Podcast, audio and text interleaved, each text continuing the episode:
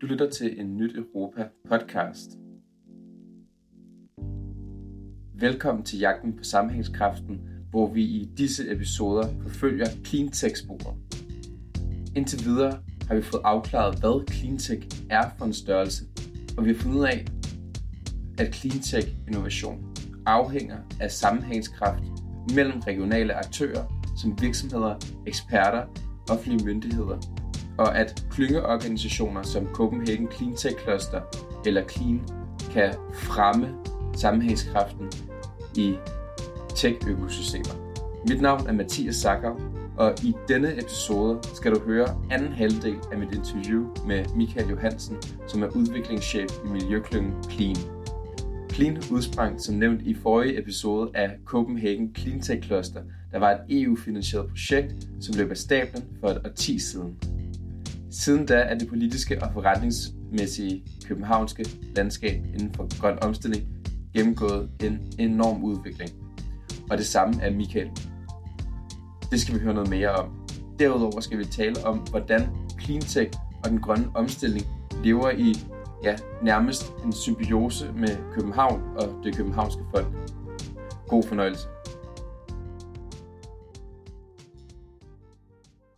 Men du har ikke været involveret i uh, cleantech eller, eller uh, bæredygtighed for, bæredygtig forretning før uh, du, dit arbejde i jo, altså, jeg, godt, capacity? Jeg, eller? jeg kan godt prøve at sige lidt om min personlige motivation. Ja, hvordan blev du altså, involveret i uh, Ja, altså jeg, jeg, jeg er jo... Øhm, jeg er ikke sådan en, der går specielt meget op i bæredygtighed eller, eller alt muligt andet, egentlig når jeg tænker tilbage. Det gør jeg så i dag, men, men, men man kan sige, dengang Copenhagen Cleantech Cluster blev til her, vi snakker vi 2008 cirka, noget af den stil, der gik jeg på, øh, på CBS, på Handelshøjskolen, og læste min kandidat der, og arbejdede, som jeg sagde, deltid her i, i Copenhagen Capacity, hvor det her projekt begyndte at blive til.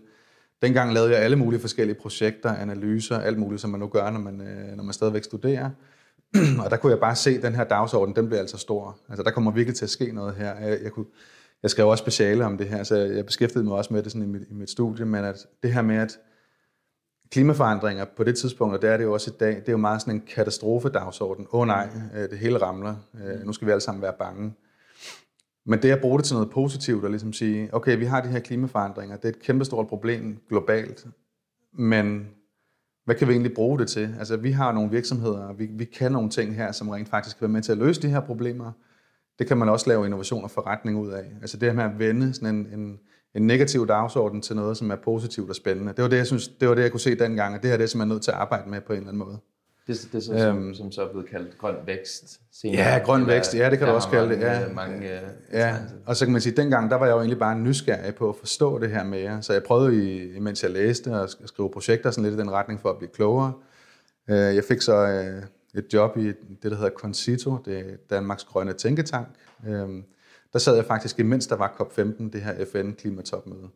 Og det var, det, det, det var, øh, jamen, det var, jamen det er det, og det var jo et spændende sted for mig at sidde, fordi der var jo virkelig gang i den. Øh, så der lærte jeg jo rigtig meget om hele det grønne område, altså med klimaforandringer, den videnskab, der ligger bag, øh, egentlig bare suget til mig.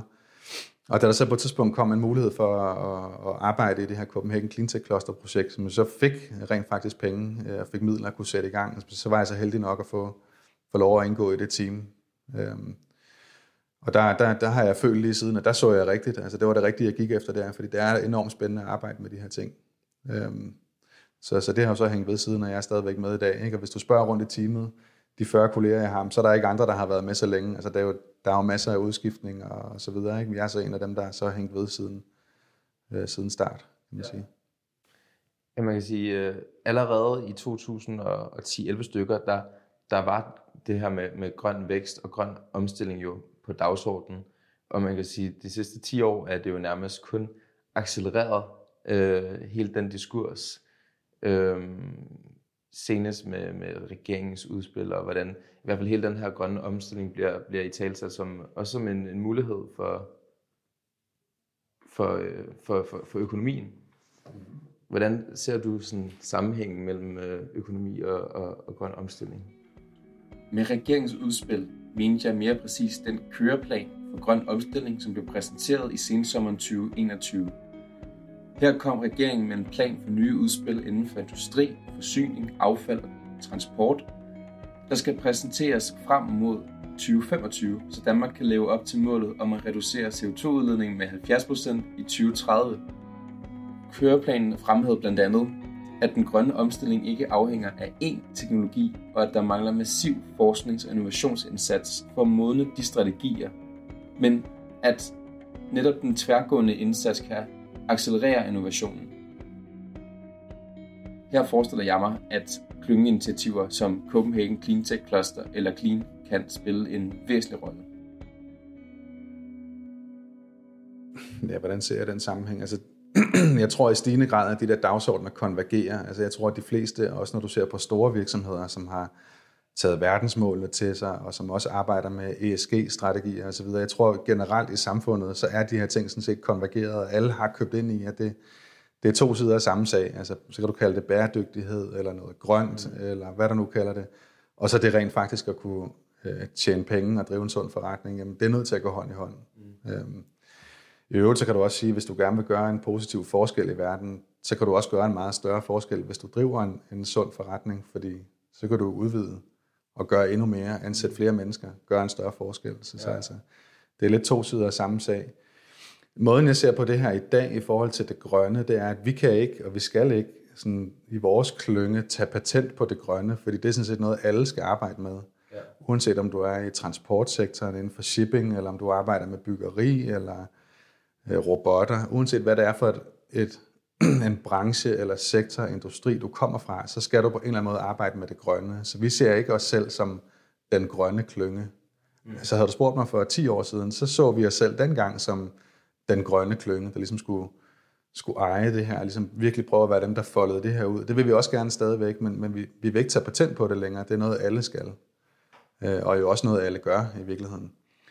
Øh, så der, hvor vi er kommet til i dag, der er det meget med fokus, det var jeg også inde på før, med miljøteknologi, altså arbejde mere i dybden med de her teknologiområder, få, få foldet det ud og få, få det bygget op i virkeligheden. Så det er lidt mere tilbage til uh, back to basics, vil jeg faktisk sige. Det er ikke så meget det store, brede cleantech og grøn vækst osv. Alle de dagsordner er vigtige, de skal være der, de er der også hos os, mm. men vi skal, vi skal dybere ned og arbejde med teknologiområderne, øhm, end, end vi har været før. Og man kan også sige, hver ting til sin tid. Altså, det er jo heller ikke mange af de her ting, øh, det er jo ikke noget, vi sidder og, og tegner på en tavle og siger, nu skal vi den her vej. Meget af det her er jo også politisk styret, og det, øh, der bliver sat nogle rammer for, hvad klyngerne skal, øh, og så videre, og så videre. Ikke? Så det er jo også det, man må tage bestik af. Jeg synes jo kun, det er en god ting, at det grønne er blevet mainstream, og at alle har taget det til sig. Mm. Det er jo egentlig bare at sige, okay, så har langt stykke hen ad vejen, langt stykke hen ad vejen har den dagsorden jo sejret. Ja. Det er jo bare rigtig godt, at der ikke længere er brug for en klynge, der er indpisker på det, men det er noget, alle sådan set arbejder med. Det, det, det er mere normaliseret nu. Men, øh, ja. ja.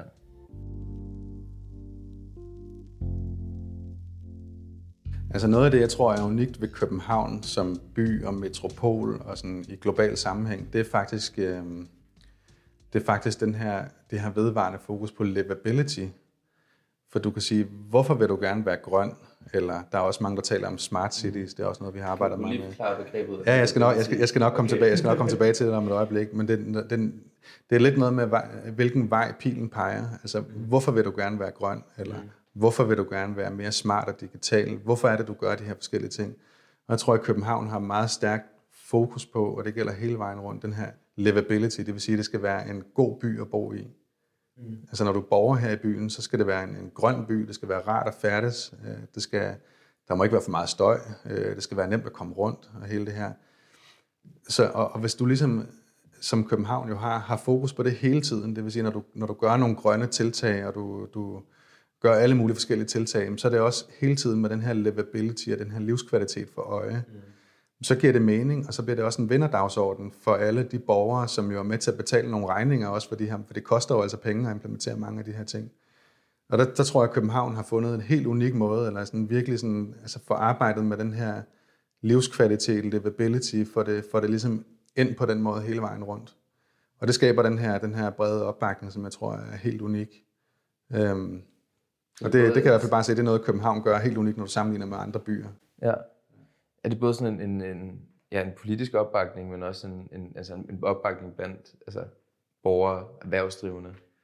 det er en opbakning, det er også et spørgsmål om politisk prioritet. Øhm, kigger du for eksempel på Singapore, jamen det er jo, det er jo også et, et lille land, øh, og, og på mange måder minder faktisk lidt om, om København, Danmark. Ikke?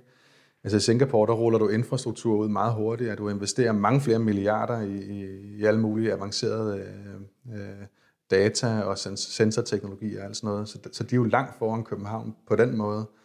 København har bare en anden approach, fordi de har meget fokus på den her livability, og ligesom for det, for det integreret øh, bedre i byen. Det er ikke et teknologifix, det er ligesom et spørgsmål om den her mere sådan holistiske øh, bæredygtighed, og få den skabt i, byen. Og det, ja, det er simpelthen bare, det, det er helt unikt. Det kan du også se i den måde, byen bliver øh, brandet på. Altså du ser de her havnebade og cykelstier. Det er sådan det gode liv. Det er ligesom det, der går meget igen, ikke? Ja. Mm. Og det er, jo en, det er jo en nærværende dagsorden for rigtig mange mennesker. Mm. Om, et, om et kraftværk fyrer med kul eller biomasse, eller hvad det nu gør, der kan du sige, det er ikke noget, der påvirker de fleste dagligdag. Man forstår det selvfølgelig godt, men det er lidt abstrakt. Ja. Men det her med, at du selv kan svømme i havnebadet, eller du kan tage din cykel og komme ja. hurtigt frem og tilbage, det er noget, der folk oplever hver eneste dag i det daglige. Skaber et helt andet ejerskab og identifikation med, med tingene. Er det sådan, som man som, som københavner kan, kan mærke den impact, som, som cleantech-industrien har, eller cleantech-sektoren har? Altså det, du lige nævner, de, de små, små øh, øh, forandringer i hverdagen, så man måske man bemærker jo ikke, at der lige pludselig kommer en ny strøm ud gennem kontakten. Øh, øh. Og man kan mærke det i sin dagligdag. Ja, det kan man nok, men man lægger sikkert ikke mærke til, eller man ved ikke, hvad det er, man mærker, eller hvad det er, man bliver ramt af. Det kommer ja. mange forskellige steder fra. Ja. Øh, og det bliver en integreret del af, af byen og af livet, ligesom det jo egentlig også skal. Altså, det er jo også det, det handler om, at de her nye teknologier, den nye innovation, der kommer, du kan selvfølgelig teste ting i laboratorier, du kan demonstrere dem i lidt større sammenhæng i nogle lukkede miljøer, men i sidste ende skal det jo ud i, i virkeligheden mm. og fungere, øh, for eksempel i en by, eller hvor det nu skal passes ind hen. Ja. Det er jo meget det, det handler om, ikke? Ja. Øh, at få det, få det ud i virkeligheden. Og der er København også et godt sted at, at teste ting. Øh, det er byen jo også rigtig god til at være åben over for det. Ja. Øh, det betyder også meget. Så det er der også mange internationalt, der kigger på, på Danmark og på København i særdeleshed som sådan et, et spændende sted at teste, udvikle og demonstrere nye løsninger. Ikke? Et, et, et, et, et ægte øh, bæredygtighedstest uh, center. Ja, netop. Ja. ja. Og mange gange, øh, mange ser jo også danskerne som lidt nogle first movers, måske nogle særligt kredsende, øh, altså en særlig kredsen befolkning. Som, ja. Altså det kan egentlig være et godt sted at teste nye ting af, mm. fordi, fordi man kan få noget, noget feedback der, som, som er rigtig meget værd. Mm.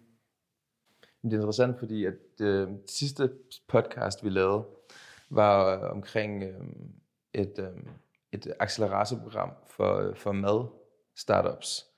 Og øh, der var hovedparten af de her øh, startups havde nemlig også hele den her idé om, at det skulle være grøn og smart, tænkt ind i deres, øh, ind i deres virksomheds, øh, øh, kan man sige, øh, deres virksomhedsstruktur. Øh, struktur og, og deres produkt. Ikke? At, at det skulle enten være noget, som man kunne øh, ja, skalere op, og derved være, have et større impact på den måde, eller, eller i hvert fald gøre tingene smartere. Øh, men også meget eksperimenterende. Så meget interessant at se, at det her er jo, øh, et, hele den her clean tech øh, tankegang, er jo, er jo ikke bare noget, som, som er øh, isoleret til, til store, øh, øh, meget højteknologiske virksomheder. Det er også noget, som, som er i blandt øh, altså erhvervsdrivende og små erhvervsdrivendes øh, mindset. Ja, og man, og man finder, som jeg sagde tidligere, man, man, man finder det her mindset og den her tilgang i alle mulige forskellige brancher og industrier. Mm. Heldigvis, fordi jeg tror faktisk, det der er rigtig meget innovation, nytænkning og også nye gode forretninger vil komme fra. Det er jo netop, hvis du inden for den sektor, du nu er i, finder de her mere bæredygtige, grønne løsninger, processer, gør tingene på en ny måde, der gør, at du kan nedbringe dit energiforbrug eller vandforbrug, ressourceforbrug, hvad det nu er, øh, lave de her forskellige øh, grønne gevinster, eller hvad man nu kan sige. Øh, det kan man lave rigtig god, rigtig god forretning på, når man knækker koden til det. Øh, og, det. og derfor går det også hånd i hånd, som du spurgte til tidligere, med det her, det grønne og det økonomiske. Altså det er dem, der kan knække den kode og få de ting kombineret på nye måder, tror jeg, der, kan, der virkelig kan få succes. Øhm, før vi begyndte interviewet, så snakkede vi om, hvordan at øhm, en af de styrker, der er ved øh, klynge, øh, klyngedynamikken, øh, nu snakker vi ikke øh, klyngeorganisationer, men generelt bare det, at du har klynger, det er virksomheder, der er tæt på hinanden, det er, at der er nogle lokale ildsjæle øh, i de her regioner, der er med til at drive udviklingen frem. Øhm, men samtidig så er det også vigtigt, at man som klynge kan skalere de her øh, forskellige projekter op, fordi der er bare en masse økonomiske øh, fordele ved at have et større samarbejde.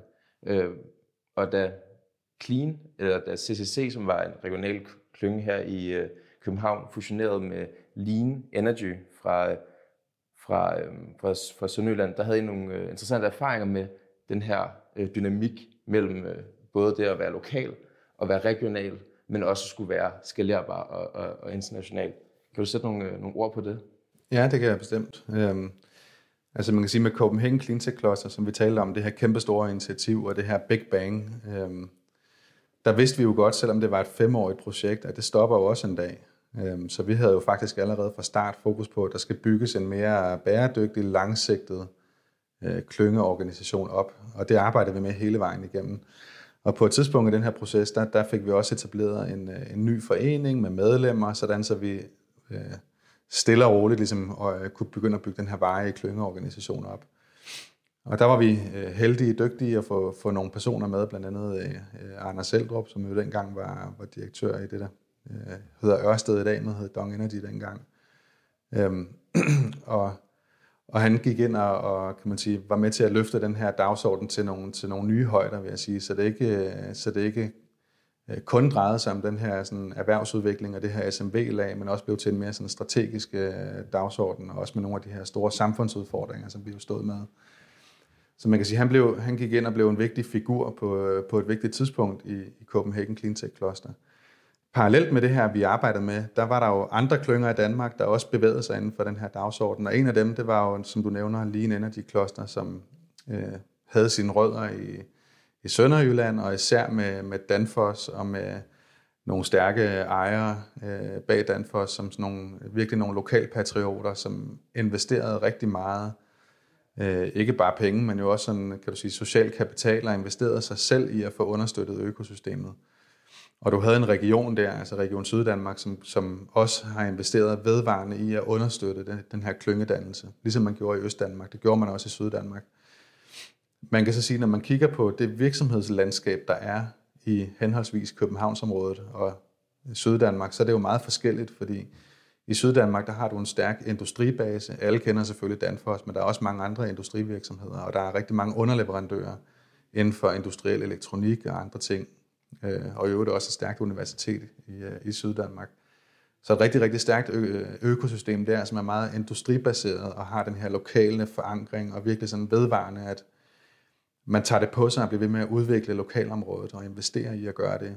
Øhm, så da både Copenhagen Cleantech Cluster og den her Lean Energy Cluster konstruktion jo havde øh, nationale ambitioner, og hver især gjorde det rigtig godt, kom fra nogle vidt forskellige verdenshjørner, der var, der var, nu nævnte jeg Anders Seldrup før, og på linjen af de kloster var der jo Jørgen Mads Clausen. De kunne godt se, de to, at der var en mulighed i at slå de her to regionale klynger sammen til en landsdækkende klynge.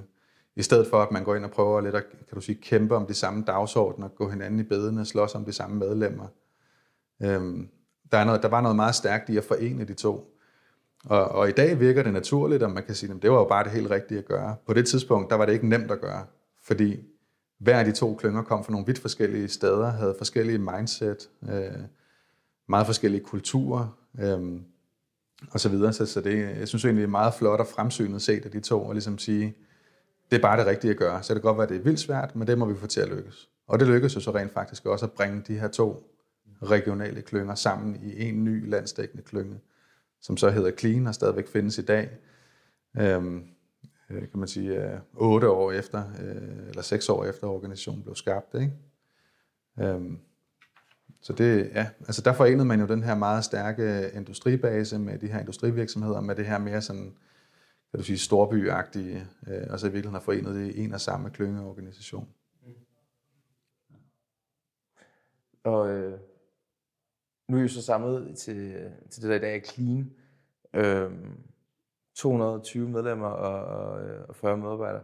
Hvad er planen fremover? Jamen, planen, planen er at gøre mere af det samme og blive bedre til det. Øhm, altså som jeg, som jeg sagde øh, tidligere i vores snak her, så dem vi for alvor skal gøre en forskel for, det er de små og mellemstore virksomheder. Så vi skal jo have alle mulige med i det, vi gør. Men det er de små og mellemstore virksomheder, vi skal gøre en forskel for, og dem skal vi gøre en større og større forskel for, og gøre det for flere og flere af de her virksomheder. I bund og grund er det det, vi skal. Så er der mange veje dertil. Alle mulige forskellige projekter, der skal op og stå. Finansiering, øh, nye partnerskaber, samarbejder. Der er alle mulige forskellige ting, vi skal have til at spille og, og kunne få til at fungere. Men, men by the end of the day, så er der at gøre en forskel for de her virksomheder. Øh, det er ligesom det, øh, det, der er det vigtigste. Og der tror jeg, at vi, vi har en rimelig ydmyg tilgang til mange ting. For eksempel det her med at øh, altså, øh, medieomtale og sådan nogle ting. Vi har ikke nogen pressemedarbejdere. Vi, vi går ikke ud og, og prøver at placere dagsordner forskellige steder og fylde en hel masse i landskabet. Vi vil egentlig hellere øh, være dem, der er kendte for at få tingene gjort, og være dem, der er tilgængelige for de små virksomheder, og ligesom kan tale deres sprog og kender dem. Øh, det skal ligesom være vores claim to fame, at vi rent faktisk øh, insisterer på, at det er dem, det drejer sig om. Øh, i skal ikke slå jer op på at være øh, bæredygtige. Øh. Vi vil meget gerne være kendte for det, vi gør, og vi vil ja. meget gerne associeres med de her innovative virksomheder og tale dem op øh, og så videre. Øh, men vi behøver ikke selv at være dem, der står på, på ølkassen eller får al, æren for alting. Og jeg tror, at den her bæredygtighedsgrønne dagsorden og så videre, der er ikke brug for, at vi går ud og sælger den, fordi der er købt ind på den hele vejen rundt. Mm i virkeligheden. Så det er ikke der, det er vigtigt, at vi gør en forskel. Det vigtige at gøre en forskel, det er, det er igen, nu gentager jeg mig selv, med de her små og mellemstore virksomheder, at der er nogen, der tager dem alvorligt, og nogen, der rent faktisk hjælper dem. Øhm, også med at navigere, fordi øh, verden er kompleks, og Danmark er godt nok et lille land, men der er alligevel rigtig mange muligheder, både øh, støtteordninger, eller bare det at få øh, foden ind de rigtige steder, lære de rigtige mennesker at kende. Det kan være noget, der er rigtig svært for en lille virksomhed.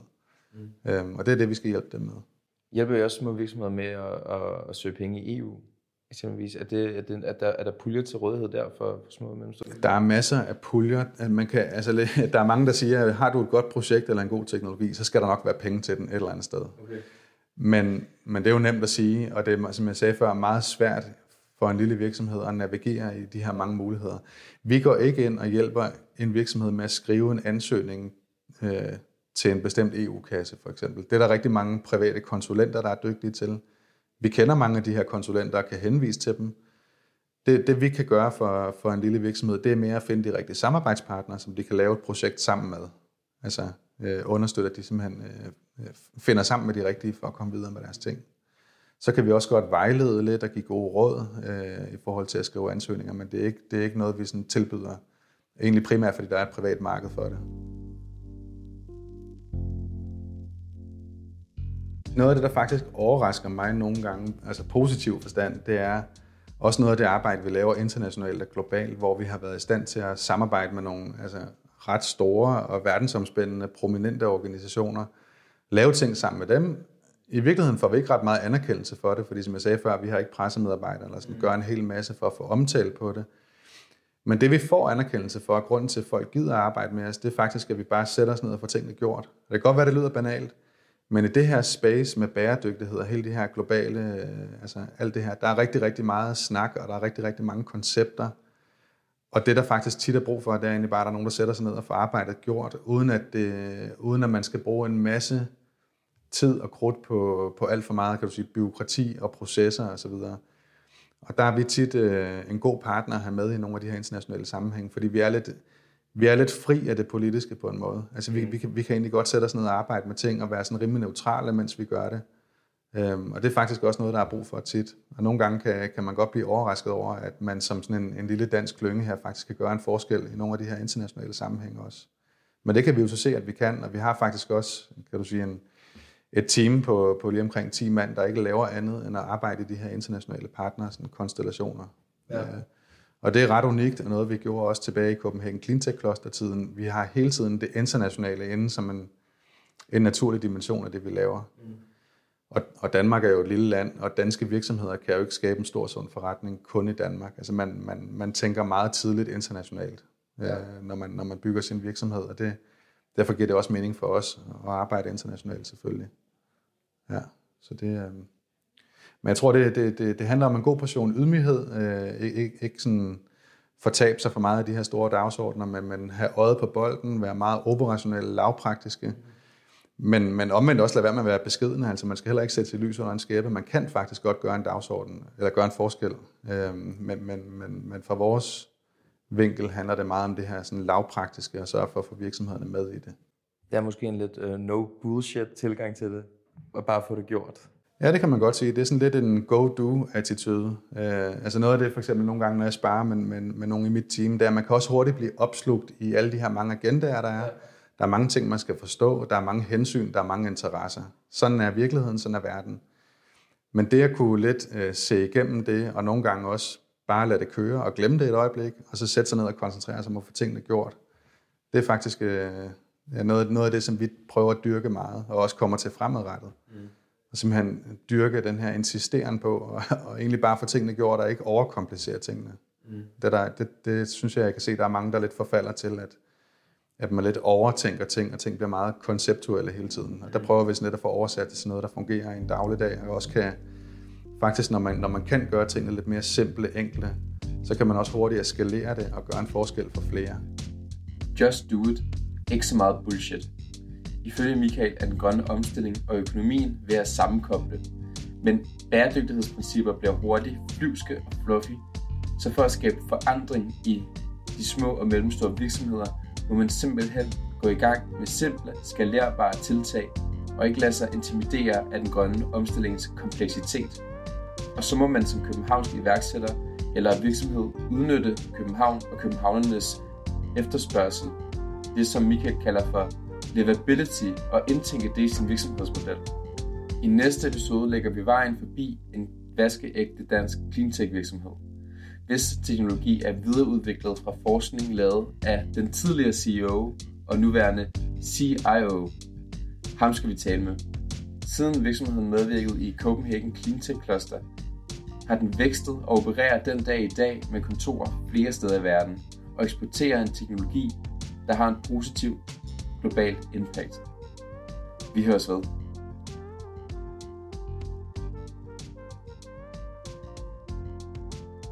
Jagten på sammenhængskraften er blevet til med finansiel støtte fra den europæiske union.